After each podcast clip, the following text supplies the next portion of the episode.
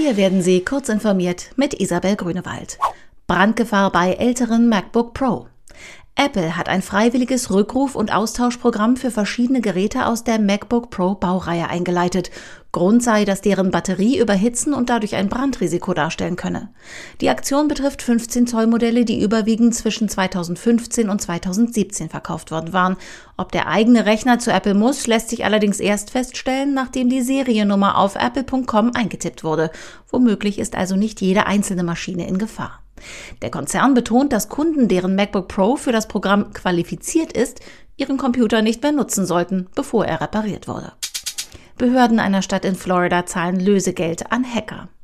Nach einem Ransomware-Angriff auf die IT-Systeme der Stadtverwaltung haben die Behörden von Riviera Beach im US-Bundesstaat Florida beschlossen, dem Hacker die geforderten 600.000 US-Dollar zu zahlen. Der Stadtrat stimmte für die Lösegeldzahlung, da dies die einzige Möglichkeit sei, die vom Hacker verschlüsselten Daten wiederzuerlangen. Eine Million Dollar sollen darüber hinaus in neue Computer und Hardware investiert werden.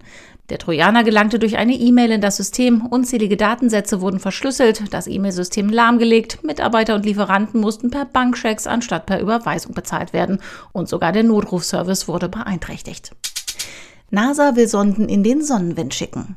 Die US-Raumfahrtbehörde NASA plant bis 2022 zwei neue Missionen zur Erforschung der Sonne. Dabei soll insbesondere die Herkunft der Sonnenwinde untersucht werden und wie diese die Erde beeinflussen. Von der Sonne ergeht ein ständiger Strom geladener Teilchen, der auch die Atmosphäre der Erde beeinflusst. Ein besseres Verständnis der Sonnenwinde könne dazu führen, dass Radiokommunikation und die Sicherheit von Astronauten verbessert werden könnten. Gefahren für Technik auf Reisen. Die Welt da draußen ist gefährlich, zumindest für Notebook, Smartphone und Tablet. Wer sich etwa unvorbereitet in öffentliche WLANs stürzt, ist leichte Beute für Hacker. In der aktuellen CT14 empfehlen unsere Sicherheitsexperten als zentralen Bestandteil eines Schutzwalls den Einsatz eines VPN-Tunnels mit WireGuard. Technische Details zu WireGuard und Tipps zum Einsatz von VPN liefert CT.